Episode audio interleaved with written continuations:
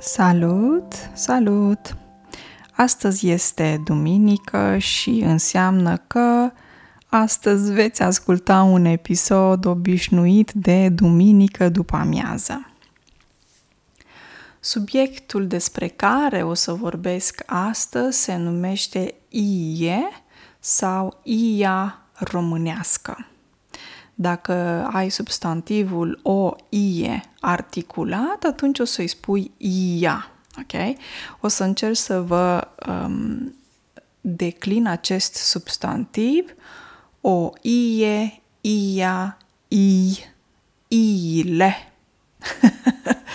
Știu că nu a fost foarte ușor. Se spune a declina un substantiv și a conjuga când vorbim de verbe. Deci verbele se conjugă și substantivele se declină. Știu, limba română e complicată și bogată.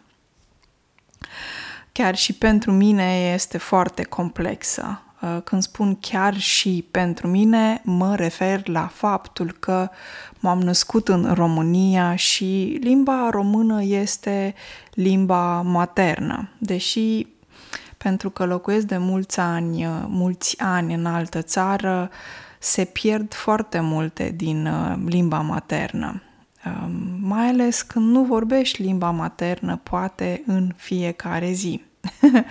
asta, este, asta, asta este sau aceasta este situația mea. O ie, două i, Uh, o să vă scriu substantivul uh, și în descriere, dacă nu cumva și pe Patreon, o să vă scriu cum se conjugă verbul, substantiv, oi, scuze, cum se declină acest substantiv pentru că e destul de complicat, e scurt, dar are doar vocale. exact ca și substantivul o oaie, ok? O oaie, două oi, o ie, două i. I se scrie II. deci două vocale. E extrem de special, nu, mai, nu cunosc nicio altă limbă care să fie atât de specială, mai ales în categoria limbilor de origini latine, cum e limba română. Acum, uh, va fi un fel de ediția întâi uh, în care voi vorbi despre IA tradițională românească, Uh, și informațiile cu care eu o să vin pe podcastul de astăzi nu înseamnă că sunt de o exactitate perfectă și uh, să zic de o acuratețe impecabilă. Acuratețe vine de la curat, adică sunt foarte curate și precise, pentru că voi veni cu câteva specificații sau cum se spune în română, specificații, cred că. O să specific câteva lucruri pe care le-am găsit pe câteva site-uri românești, combinat cu propriile reflex, reflexii și cu propria experiență. O să încep să vă spun mai întâi ce înseamnă o IE și IA tradițională românească, o ie înseamnă o bluză pentru femei. Deci nu este pentru bărbați. Ia este o bluză exclusiv pentru femei și ia tradițională este o bluză tradițională care face parte din costumul național românesc sau portul național românesc. Portul înseamnă costumul. Un port, două porturi, înseamnă mai multe lucruri în limba română. Un port poate însemna și un um, um, ceea ce se poartă, pentru că port, substantivul un port, vine de la verbul a purta, a avea pe tine, ok? Faptul de a purta ceva, de a o îmbrăcăminte, a avea o îmbrăcăminte. Okay? Deci bluza este pentru femei, iar pentru bărbați este um, cămașă tradițională românească. Deci femeile poartă bluze sau i românești și bărbații poartă cămăși românești tradiționale, cămăși tradiționale românești. Um, Acum că știm ce înseamnă, care este definiția, pentru că aici vreau să încep cu definiția, o să vă spun um, că cuvântul ie, deci acest substantiv o ie, este de origine, bineînțeles, latină și în latină îi se spune tunicae lina, lineae. Asta e varianta literară de a citi latina, dacă mi-aduc aminte bine cum am citit la școală, sau poți să-i spui um, și varianta mai populară latină, tuniche, tuniche sau tunice linee.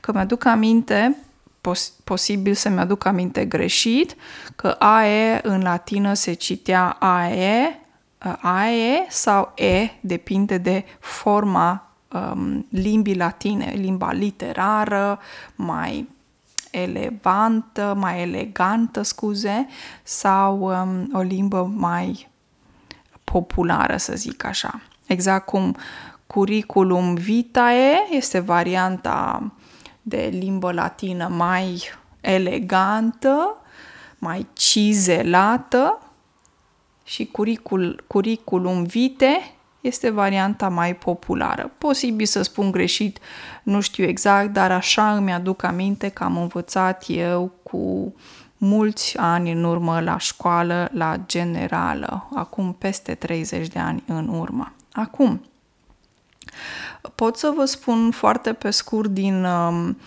uh, din experiența mea și o să numesc câteva lucruri legate de IA românească. E posibil să revin cu ediția a doua în care o să vorbesc despre IA românească. Astăzi o să vorbesc puțin despre propria experiență, o să vorbesc puțin um, despre um, istoria ei românești uh, și posibil la o altă ediție sau într-o altă ediție să detaliez, să vin cu niște lucruri în plus. Înainte de a începe să vă specific, înainte de a vă spune câteva lucruri, um, pe internet, pentru că astăzi nu e așa, internetul este o sursă de informație, poate corectă, poate nu, dar este sursa de informație pe care o avem astăzi în 2021, de așa. Site-urile pe care eu le-am vizitat se numesc um, învietradiția.ro um, Am mai găsit și site-ul trefle.ro ietradițională.com com, ăsta e mai mult ca un fel de blog, uh, enciclopedia româniei.ro, da, sunt mai multe site-uri, uh, historia.ro, deși în română se spune istorie fără H, adică consoana H în față, dar acest site se numește historia.ro un alt site fabricat în ro.eu, așa, și inclusiv pot să numesc um, site-ul uh, Blues Roman, liniuțăshop.com, liniuță la mijloc, deci nu liniuță jos. Uh, cam astea ar fi site-urile pe care le-am vizitat uh, și din care o să mă inspir aici colo. Aici colo înseamnă pe aici și pe acolo. pe alocuri se mai poate spune. Acum, eu când am fost copil la școală în România, mi-aduc aminte că în primele clase, în clasa generală, am avut, am, cum să spunem, am am învățat să cos. În clasele generale, în, clasa, în școala generală, în clasele 1-4, exista o materie la școală care se numea, cred că se numea pe vremea aia, în anii 80, se numea lucrul manual. Okay? Și la um, această materie sau cum vreți să spuneți voi, nu disciplină, cât curs, dacă vreți, puteți să spune, ore, ora de lucru manual. Și la ora de lucru manual învățam mai multe lucruri, uh, cred, dacă mi-aduc aminte, fetele și băieții erau separa, în, se- în grupe separate și băieții învățau uh, chestii legate de uh, tâmplărie, ok? Uh, cum să lucrezi sau ce face un tâmplar, de exemplu, și alte lucruri pra- practice um, pentru băieți, poate, și fetele învățau să coase, de exemplu, să coase la mașină, la mașină de cusut sau să coase la mână. Un tâmplar este meseria lui Isus Hristos, ok? Tâmplărie se spune în limba română, substantivul o tâmplărie și cel care este specializat sau face lucrul ăsta, care lucrează în lemn și este specialist în lemn, îi se spune un tâmplar. Cred că băieții învățau mai multe lucruri, nu știu dacă nu cumva învățau și chestii legate de metal, adică cum să uh, forjeze un metal. A forja metalul, cred că e nu sunt expertă și nu știu exact, dar atunci când încălzești și manipulezi un metal ca să-i dai o formă pe care o vrei tu. De exemplu, la poarta casei sau când vedeți niște porți foarte mari făcute din metal și au niște ornamente din flori, de exemplu, acele flori reprezintă un metal, să zicem, um, um, nu vine acum în minte, nu aluminiu, dar um, un, alt, un alt material. Oțel, de exemplu, ăsta este foarte greu. Un material, un metal care este încălzit și prin încălzire în acest proces poți să modelezi metalul. Ok? Și băieții erau separat, mergeau într-un atelier de lucru și fetele mergeau într-un alt atelier de lucru. De ce vă spun lucrul ăsta? Pentru că acolo am învățat să cos pentru prima dată în viața mea, să cos modelul de la IA românească. Pentru că uh, cred că la școală învățasem să facem o față de pernă și cu model tradițional românesc am mai făcut, ce am mai făcut? Cred că un fel de șervet sau prosop, tot așa cu model tradițional românesc. Și acolo am învățat pentru prima dată să cos la mână um, modelul tradițional românesc cu culorile roșu și negru. O să vă pun o imagine cu ceea ce pentru mine ca și copil a reprezentat Uh, broderie românească. O broderie, cred că e un cuvânt care există și în alte limbi, reprezintă un model pe, nu pe hârtie, că pe hârtie scriem cu creion sau pix. O broderie este un model pe pânză. În română se numește pânză. O pânză este un material pe care îl poți broda, se poate broda, adică poți să coși un model cu ac și ață. Ioi, sunt foarte multe cuvinte, dar uh, sper să mă înțelegeți. O să vă scriu eventual și mai multe în descriere sau poate chiar pe detaliul de pe Patreon și atunci o să înțelegeți poate mai bine. În procesul, uh, de, în procesul ăsta al cusăturii, o cusătură, se zice în română, atunci când coși sau când se coase ceva, se folosește ac și ață. Ac este ascuțit, e din metal și acul are ureche. Ca și oamenii. Oamenii au două urechi cu care aud. Și prin urechea acului se trece ața. Ața poate fi albă, neagră, roșie, albastră, verde, galbenă, ce culoare vreți voi, ok? Prin, a, prin urechea acului se trece, se bagă, se mai poate spune, se bagă ața, ok? Ca să poți scoase la mână.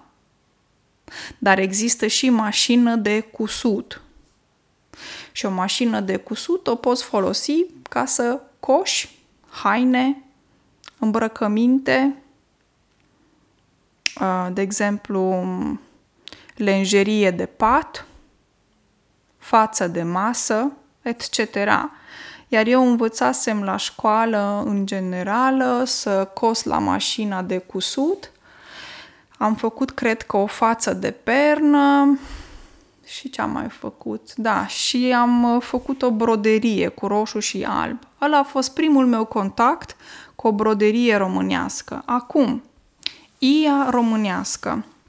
IA românească are, printre altele, și uh, uh, brodură. Brodură, cred că îi spune, cred că am zis bine. O broderie. o broderie. Ca o cusătură. Și are o anumită simbolistică. De exemplu, IA, ca și din caracteristici, uh, avem cusătura. O cusătură poate apărea pe partea din față a ei, pe umăr, da? Uh, mai găsim și elemente de genul încrețitură. Încrețitură e când este ceva creț.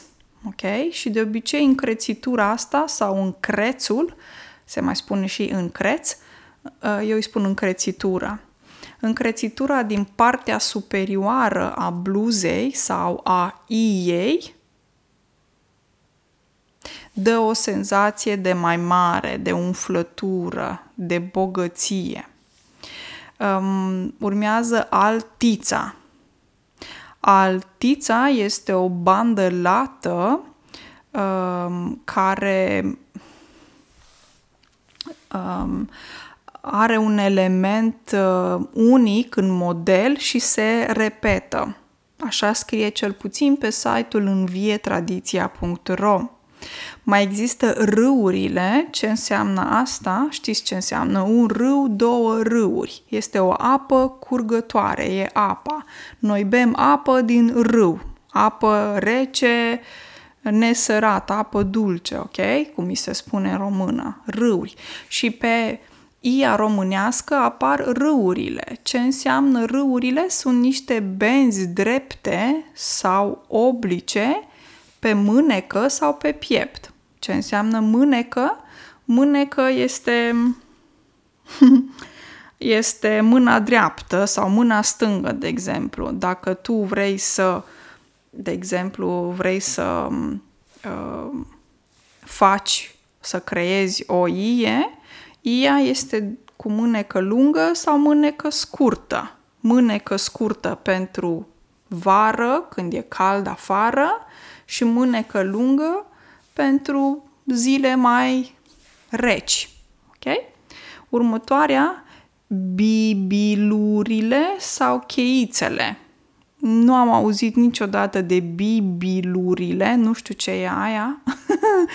Citesc și eu pe acest site și am ridicat din sprâncene, eu nu folosesc astfel de terminologie, terminolo- o astfel de terminologie. Și pe site-ul ăsta, în Vie Tradiția, se vorbește de bibilurile, nu știu exact cum se pronunță, și cheițele. Cheițe trebuie să vină de la cheie. Diminutiv o cheie, cheiță. Și plural, cheițele.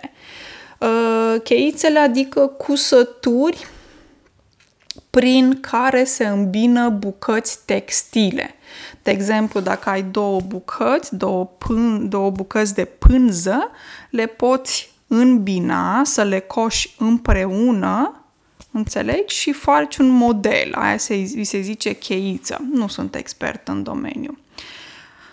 Și tot aici pe site-ul ăsta învietradiția.ro se scrie că o altă caracteristică a costumului femeilor este folosirea culorii, fondul țesăturilor din in, cânepă sau lână fiind alb, ok? In, cânepă și lână reprezintă ața respectivă, ok? Um, um, da. Uh, nu, am zis greșit. Trebuie să mă autocorectez. Uh, țesătură din in, cânepă sau lână reprezintă materialul pe care se coase o broderie, de exemplu, un model. Pânza respectivă, ok? Când vă gândiți la pânză, eu mă gândesc de multe ori la un material alb. Dar pânza de cânepă e diferită de pânza de lână sau pânza făcută din in, eu folosesc, eu folosesc, în momentul de față nu folosesc, dar am folosit la școală, când am învățat să cos, am folosit țesătură din in, cred că. Este clasică, ușoară, mai catifelată la atingere. Catifelat vine de la catifia, ca și catifeaua. Bun. Acum, eu, de exemplu, în anii 1990, să zic anii 2000, nu am simțit în România un val foarte puternic legate de valori și tradiții românești. Din potrivă, locuind în Norvegia, dintr-o dată am fost izbită de un val de tradiții românești. Ce vreau să spun? A fi izbit înseamnă că ceva se lovește de ceva. De exemplu, dacă um, parchezi mașina cu spatele și te izbește perete și îți boțești mașina. adică nu e accident, dar practic îți uh, strici mașina și se numește a izbi. Ok? Adică atingerea aia între mașină și perete. Și când spun că am fost izbită de un val de tradiții românești, mă refer la faptul că am întâlnit români uh, în Norvegia care vorbeau de ia românească și mă întrebam despre ce vorbiți, că ia românească a existat în cultura românească de mii și mii de ani.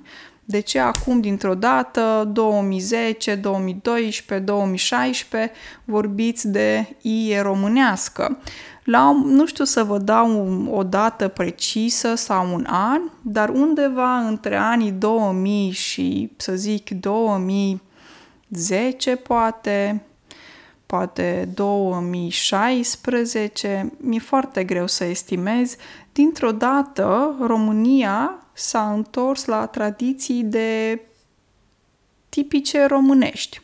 Posibil să fie o explicație să fie faptul că foarte mulți români sunt plecați în străinătate și foarte mulți români, inclusiv eu, nu locuiesc în România. Sunt mulți, foarte mulți care s-au mutat în diferite țări europene, Uh, pe continentul american, Canada, Australia, Asia, Africa, you name it, ok? Români răspândiți peste tot în lume. Și atunci, răspândit înseamnă extins, uh, răsfirat, se mai poate spune.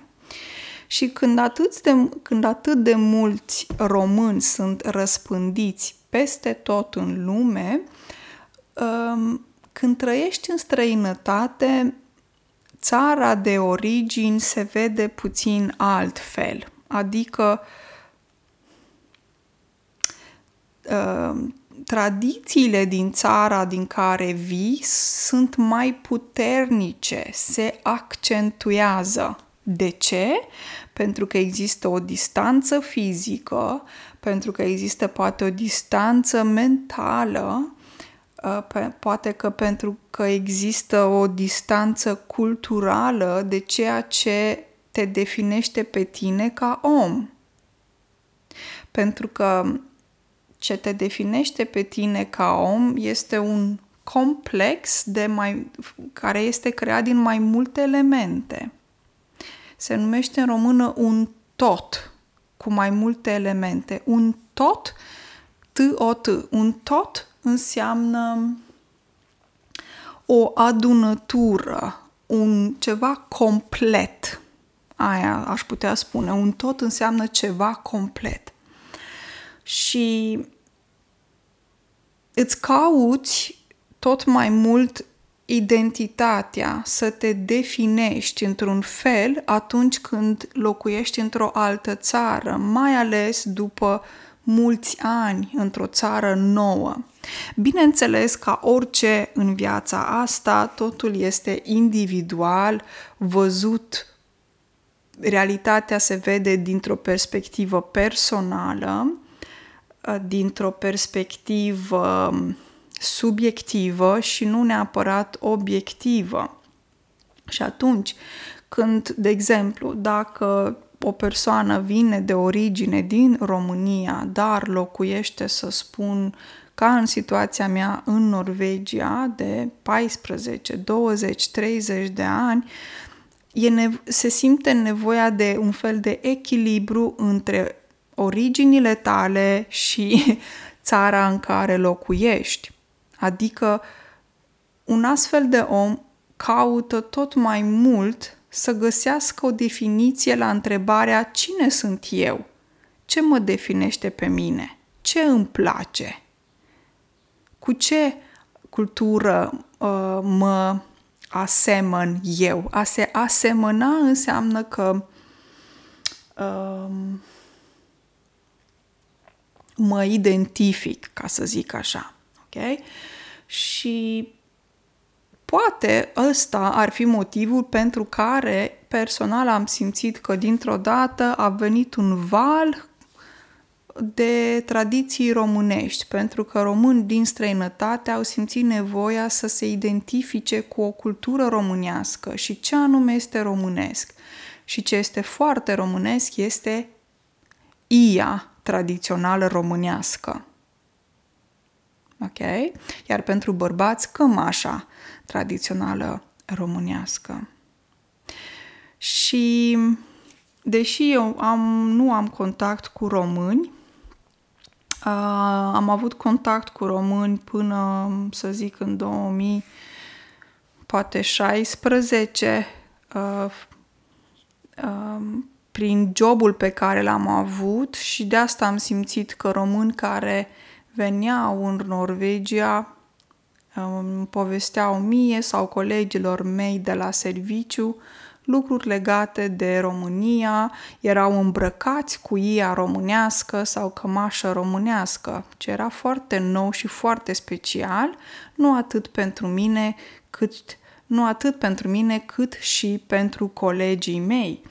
Pentru că știm ce este ea românească, știm ce este cămașa românească, dar de ce acum o evidențiere a acestei tradiții românești. A evidenția înseamnă a scoate la suprafață, a accentua. Um, cred că va, voi face și o ediție a doua Uh, legată de IA românească, pentru că există mai multe I românești uh, care țin de diferite zone din România, de exemplu, este IA din Moldova, IA din Banat, din Transilvania, din Muntenia, etc. Dar foarte pe scurt, pe final, vreau să vă spun că nu se știe exact când a început această tradiție legată de IA românească, pe site-ul trefle.ro se scrie că povestea este mai veche decât s-ar crede, adică se crede că există o ipoteză se presupune că ia românească ar exista din perioada culturii cucuteni. Și cultura cucuteni este o civilizație mai veche din Europa, care a trăit între anii 5200 și 3200 de dinainte de Hristos. Ok? Deci vă dați seama că vorbim de mii și mii de ani în urmă. Uh, și cum spuneam, uh, există diferite feluri, diferite i românești uh, pentru femeile din România um, și diferite materiale, culori, simboluri, uh, broderii, etc.